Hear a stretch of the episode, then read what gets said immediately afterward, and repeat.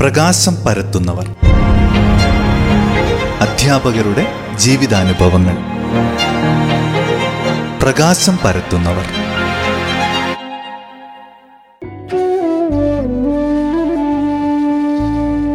നമസ്കാരം എല്ലാ പ്രിയ ശ്രോതാക്കൾക്കും പ്രകാശം പരത്തുന്നവർ എന്ന പരിപാടിയിലേക്ക് ഹൃദ്യമായ സ്വാഗതം. വിദ്യാഭ്യാസത്തിന്റെ മർമ്മപ്രധാനമായ ഒരു ഘടകമാണ് അധ്യാപകൻ. സെപ്റ്റംബർ അഞ്ച് ദേശീയ അധ്യാപക ദിനത്തോടനുബന്ധിച്ച് പ്രകാശം പരത്തുന്നവർ എന്ന പരിപാടിയിലൂടെ മൊതക്കര സ്വദേശിയും മുപ്പത്തിനാല് വർഷം അധ്യാപകനായും പ്രധാനാധ്യാപകനായും വയനാടിന്റെ വിദ്യാഭ്യാസ ഭൂപടത്തിൽ തന്റേതായ വ്യക്തിമുദ്ര പതിപ്പിച്ച പി ടി സുഗതൻ എന്ന അധ്യാപകന്റെ അധ്യാപന ജീവിതത്തിലെ ഓർമ്മകളുടെയും അനുഭവങ്ങളുടെയും ഒന്നാം ഭാഗം ശ്രോതാക്കൾ കഴിഞ്ഞ ദിവസം കേട്ടു.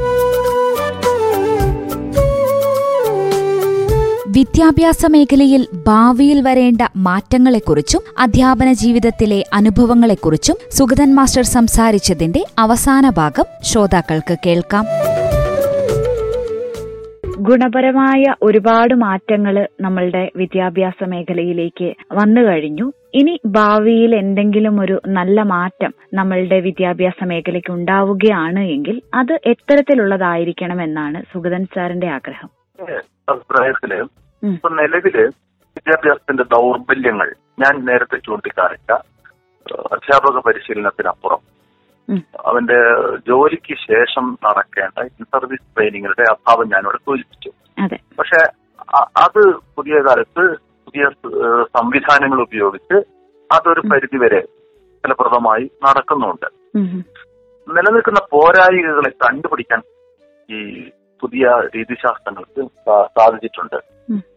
എന്തൊക്കെയാ നിലനിൽക്കുന്ന പോരായികകൾ നേരത്തെ സൂചിപ്പിച്ചതുപോലെ ശിശു സൗഹൃദപരമല്ലാത്ത സമീപനം കുട്ടികളെ കുട്ടികളുടെ പ്രകൃതം മനസ്സിലാക്കാതെയുള്ള ഇടപെടൽ. തുടങ്ങിയിട്ടുള്ള കാര്യങ്ങൾ കണ്ടുപിടിക്കുകയും അതിന് ബദലായിട്ടുള്ള ഈ ചിന്താ പദ്ധതികൾ വിദ്യാഭ്യാസ രംഗത്ത് പ്രയോഗിക്കുകയും ചെയ്തിട്ടുണ്ട്. പക്ഷേ ഈ രീതിശാസ്ത്രം പുതിയ സൗഹൃദ ശിശു സൗഹൃദമായ സമീപനം പ്രവർത്തനാധിഷ്ഠിതമായ ക്ലാസ് മുറി തുടങ്ങിയിട്ടുള്ള സംവിധാനങ്ങൾ വന്നെങ്കിൽ ഇന്ന് നമ്മുടെ വിദ്യാഭ്യാസ സമ്പ്രദായം വേറൊരു രീതിയിൽ അയഞ്ഞു പോയിട്ടുണ്ട്. കുറച്ച് അയവുള്ളതായിട്ടുണ്ട്. അതിന്റെ അതുകൊണ്ട് തന്നെ ഇതിനു മുമ്പ് വിദ്യാഭ്യാസത്തിലെ ബഹുഭൂരിപക്ഷം പുറന്തള്ളപ്പെടുകയാണ് ചെയ്തത്. അല്ലെങ്കിൽ ഒന്നും പഠിക്കാതെ പുറന്തള്ളപ്പെടുകയാണ് ചെയ്തതിൽ നിന്ന് കുറെയൊക്കെ മാറ്റവും വന്നിട്ടുണ്ട്. പക്ഷെ ഇന്നത്തെ പുതിയ കുട്ടികളെ നമ്മൾ വിലയിരുത്തുമ്പോൾ ആ കുട്ടികളിൽ ഉണ്ടാകേണ്ട പഠന നേട്ടങ്ങൾ അല്ലെങ്കിൽ അവർക്ക് അവരിൽ വികസിക്കേണ്ട ശേഷികൾ വികസിപ്പിക്കുന്നതിൽ നിലവിലുള്ള കാഴ്ചപ്പാട് പ്രയോഗവൽക്കരിക്കുന്നതിൽ ഒരുപാട് പരീക്ഷണങ്ങൾ ഒരുപാട് ഇനിയും മുന്നോട്ട് പോകേണ്ടതുണ്ട് എന്നാണ് തോന്നുന്നത്. ഉദാഹരണത്തിന് ഇപ്പൊ പത്താം ക്ലാസ് കഴിയുന്ന ഒരു കുട്ടി തൊണ്ണൂറ്റെട്ട് ശതമാനം റിസൾട്ട് ഉണ്ട്. അല്ലെങ്കിൽ പ്ലസ് ടുവിന് ഒരു എൺപത്തി ആറ് തൊണ്ണൂറ് ശതമാനം റിസൾട്ട് ഉണ്ട്. ഡിഗ്രി പഠനം പൂർത്തിയാകുന്ന കുട്ടികൾ പുറത്തുവരുന്ന കുട്ടികൾ പോലും നമുക്ക് പല കാര്യങ്ങളിലും അടിസ്ഥാനപരമായിട്ട് ഇവർക്ക് പല ശേഷികളും ഇല്ല എന്ന് കാണാം.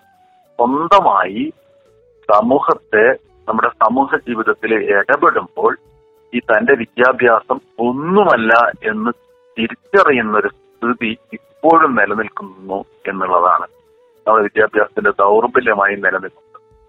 ഇപ്പം പ്രാഥമികമായി ഇപ്പൊ പലരും പറയുന്ന ഒരു കാര്യമുണ്ട് ബാലേന്ദ്ര അതിനെ പറ്റി വളരെ സ്പർശിക്കുന്ന ഒരു കാര്യമുണ്ട്. പത്താം ക്ലാസ്സോ പന്ത്രണ്ടാം ക്ലാസ്സോ കഴിയുന്ന കുട്ടിക്ക് പോലും തെറ്റുകൂടാതെ എഴുതാനോ വായിക്കാനോ കഴിയില്ല.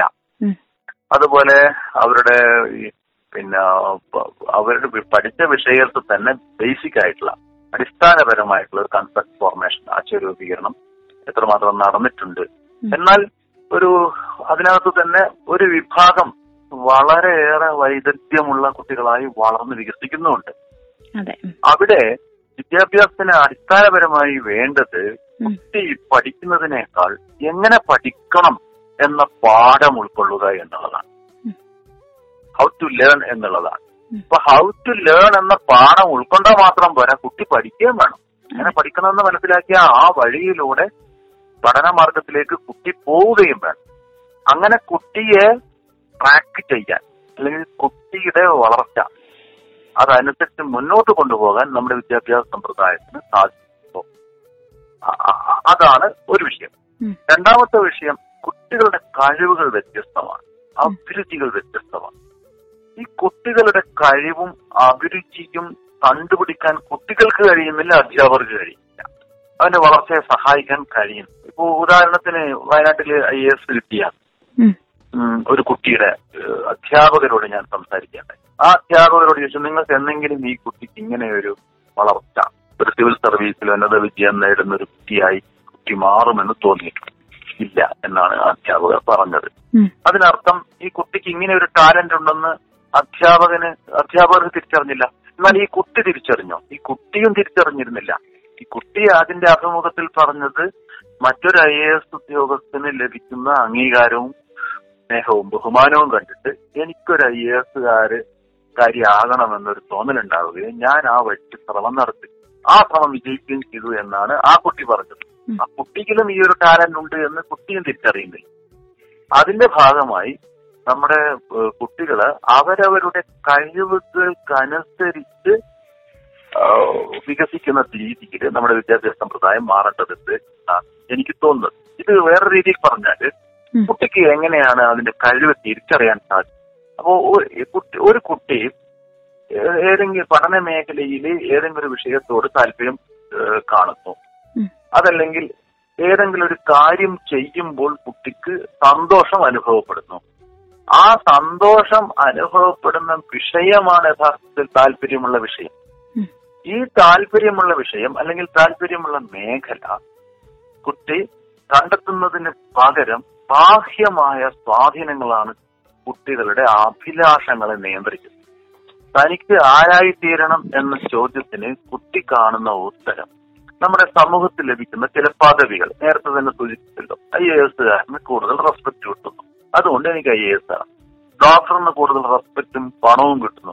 അതുകൊണ്ട് എനിക്ക് ഡോക്ടർ ആകണം. അങ്ങനെ വരുമാനം സാമൂഹ്യമായി ലഭിക്കുന്ന അംഗീകാരം റെസ്പെക്ട് തുടങ്ങിയ ഘടകങ്ങൾ തന്നെയാണ് കുട്ടികളെ സ്വാധീനിച്ചുകൊണ്ടിരിക്കുന്നത്.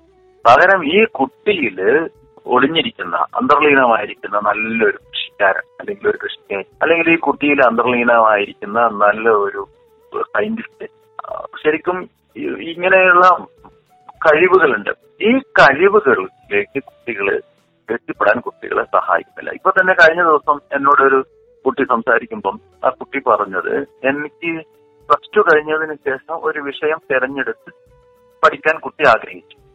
ആഗ്രഹിച്ച് ആ വിഷയത്തിന് വേണ്ടി അപേക്ഷ കൊടുക്കുമ്പോഴാണ് കുട്ടിക്ക് മനസ്സിലാകുന്നത് കുട്ടി പ്രീ ഡിഗ്രിക്ക് അല്ലെങ്കിൽ പ്ലസ് ടുവിന് എടുത്തിട്ടുള്ള കോമ്പിനേഷൻ ഈ ഉന്നത പഠനവുമായി മാച്ച് ചെയ്യുന്നില്ല. അപ്പൊ താൻ ഈ കോമ്പിനേഷൻ അല്ലായിരുന്നു എടുക്കേണ്ടത് എന്ന് കുട്ടി മനസ്സിലാക്കുന്നത് പ്ലസ് ടു കഴിഞ്ഞിട്ടാണ്. പ്ലസ് ടു കഴിഞ്ഞ് ചിന്തിച്ചിട്ട് യാതൊരു കാര്യമില്ല കാരണം വീണ്ടും പ്ലസ് ടുവിന് പഠനം അസാധ്യമാണ്. അപ്പൊ ആ നിലയ്ക്ക് നമ്മുടെ കുട്ടികളുടെ കഴിവുകൾ അതനുസരിച്ച് വികസിപ്പിക്കാൻ സഹായിക്കുന്ന രീതിയിൽ നമ്മുടെ വിദ്യാഭ്യാസ പദ്ധതിയുടെ ഉള്ളടക്കത്തിലും രീതിശാസ്ത്രത്തിലും ഒരു മാറ്റം വരേണ്ടതുണ്ട് എന്നാണ് എനിക്ക് തോന്നുന്നത്.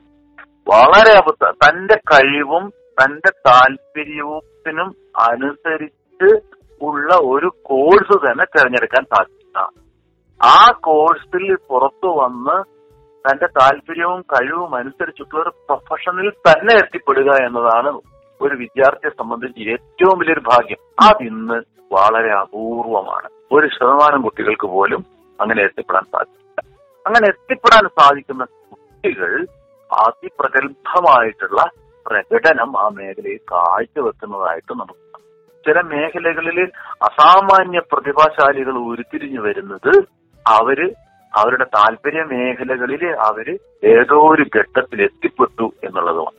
അല്ലാതെ താല്പര്യമില്ലാത്ത മേഖലകളിൽ എത്തിപ്പെട്ട ആളുകൾ രണ്ടു തരത്തിൽ ആ വ്യക്തി സ്വയവും അതുപോലെ ആ വ്യക്തി സമൂഹത്തിന് നൽകേണ്ട സംഭാവനയിലും കുറവ് വരുത്തി സ്വയവും സമൂഹത്തെയും അല്ലെങ്കിൽ ശിക്ഷിക്കപ്പെട്ട് ശിഷ്ടജീവിതം മുന്നോട്ട് കൊണ്ടുപോകേണ്ട ഒരു ദുരന്തമാണ് യഥാർത്ഥത്തിൽ ഒരു വലിയ വിഭാഗത്തെ സംബന്ധിച്ച് നമ്മുടെ വിദ്യാഭ്യാസം വരു- വരുത്തി വെക്കും. അത് മാറണം അത് പൊളിച്ചെഴുതപ്പെടണം എന്നാണ് എനിക്ക് തോന്നുന്നത്.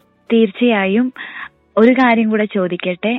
ഭാവിയിൽ അധ്യാപകരാകാൻ വേണ്ടി ആഗ്രഹിക്കുന്ന വിദ്യാർത്ഥികളുണ്ടല്ലോ. അല്ലെങ്കിൽ ഇപ്പോൾ B Ed T T C ഒക്കെ പഠിച്ച് അധ്യാപകരാകാൻ വേണ്ടിയിട്ട് പോകുന്നവരോട് സാറിന് എന്താണ് മുപ്പത്തിനാല് വർഷത്തെ അധ്യാപന ജീവിതത്തിൽ നിന്ന് നൽകാനുള്ള ഒരു സന്ദേശം? T T C B Ed തുടങ്ങിയിട്ടുള്ള അധ്യാപകന പരിശീലന കോഴ്സുകൾ തിരഞ്ഞെടുക്കുന്ന കുട്ടികൾ ആദ്യമായി ആലോചിക്കേണ്ടത് തനിക്ക് അധ്യാപനം എന്ന കാര്യത്തോട് ആത്യന്തികമായി താല്പര്യമുണ്ടോ എന്നുള്ളതാണ്. ഒരു ഉദാഹരണം പറയാം. ഇപ്പൊ നമുക്ക് പോലീസിൽ ജോലി കിട്ടിയിട്ടുള്ള ആളുകളുണ്ട്. അവരുടെ ക്രമസമാധാന പാലനമാണ് അവരുടെ ചുമതല. പക്ഷെ അതിലെ എത്ര മികച്ച അധ്യാപകരുണ്ട്? പ്രിൻസ് അബ്രഹാമിനെ പോലെയുള്ള ആളുകൾ മികച്ച അധ്യാപകരാണ്. അവർ അധ്യാപനം അല്ലെങ്കിൽ ഇങ്ങനെയുള്ള ക്ലാസ്സുകൾ എടുക്കുന്നതിന് വിളിച്ചു കഴിഞ്ഞാൽ അവരുടെ ഏത് തിരക്കും കഴിയുന്നത്ര ക്രമീകരിച്ച് ഈ ക്ലാസ്സിന് വളരെയേറെ താല്പര്യം ഇവർ കാണിക്കുന്നുണ്ട്. എന്താ കാരണം? അധ്യാപനം എന്ന ജോലി ചെയ്യുമ്പോൾ അവരെ ആനന്ദിക്കുന്നു. അവർക്ക് സന്തോഷം ലഭിക്കുന്നു. അതുകൊണ്ടാണ് ഒരു ഉയർന്ന പോലീസ് ഉദ്യോഗസ്ഥൻ ക്ലാസ് എടുക്കാൻ ലഭിക്കുന്ന അവസരങ്ങൾ പാഴാക്കുന്നത്. അപ്പോ യഥാർത്ഥത്തിൽ ആ പോലീസ് ഉദ്യോഗസ്ഥൻ അധ്യാപകനായിരുന്നുവെങ്കിൽ നമ്മുടെ തലമുറകൾ എത്ര തലമുറകൾക്ക് അത് പ്രയോജനപ്പെടുമായിരുന്നു അതേപോലെ അടിസ്ഥാനപരമായി ഈ തൊഴിൽ തനിക്ക് ആഹ്ലാദം പകരുന്ന ഒന്നായിരിക്കുമോ എന്ന കാര്യം തിരിച്ചറിഞ്ഞതിന് ശേഷം വേണം ആ കോഴ്സിലേക്ക് പോകാൻ അത് തിരഞ്ഞെടുക്കാൻ അത് തിരഞ്ഞെടുത്ത് വളരെ സന്തോഷപൂർവം അല്ലെങ്കിൽ അധ്യാപനം ഒരു ആഹ്ലാദകരമായ ഒരു അനുഭവമായി ജീവിതത്തിൽ മാറുമ്പോൾ സമൂഹത്തിന് അത് വലിയ ഗുണവും ചെയ്യും. അധ്യാപന മേഖലയിലെ പ്രവർത്തനങ്ങൾ കൂടാതെ സുഗതൻ സാർ ചെയ്യുന്ന മറ്റ് പ്രവർത്തനങ്ങൾ എന്തൊക്കെയായിരുന്നു? ഏതൊക്കെ മേഖലകളിൽ പ്രവർത്തിക്കാൻ വേണ്ടി അധ്യാപകനായിരിക്കുമ്പോഴും ഇപ്പോ വിശ്രമ ജീവിതത്തിലും ചെയ്തു വരുന്നു? അധ്യാപനായിരിക്കുമ്പോഴും ഞാൻ പല മണ്ഡലങ്ങളിലും ഇടപെട്ടിട്ടുണ്ടായിരുന്നു. നേരത്തെ സൂചിപ്പിച്ചല്ലോ. നമ്മുടെ സമൂഹത്തിൽ നടക്കുന്ന എല്ലാ ചലനങ്ങളിലും ഭാഗവാക്കായിരുന്നു എന്നുള്ളത്. കേരളത്തിന്റെ ചരിത്രത്തിൽ ഞാൻ അധ്യാപകനായിരുന്ന തുടങ്ങിയ കാലഘട്ടത്തിലാണ് സമ്പൂർണ സാക്ഷരതാ യജ്ഞം വരുന്നത്. കേരള സമൂഹം സന്നദ്ധ പ്രവർത്തനങ്ങളിലൂടെ നേടിയൊരു വിജയമായിരുന്നു സമ്പൂർണ സാക്ഷരത എന്ന് പറഞ്ഞു ആ സമ്പൂർണ സാക്ഷരത പരിപാടിക്ക് പ്രവർത്തിച്ച അധ്യാപകർ അല്ലെങ്കിൽ ഇൻസ്ട്രക്ടർമാരായി പ്രവർത്തിച്ച എല്ലാവരും സൗജന്യ സേവനമായിരുന്നു. പ്രതിഫലം വാങ്ങാതെയാണ് പ്രവർത്തിച്ചത്.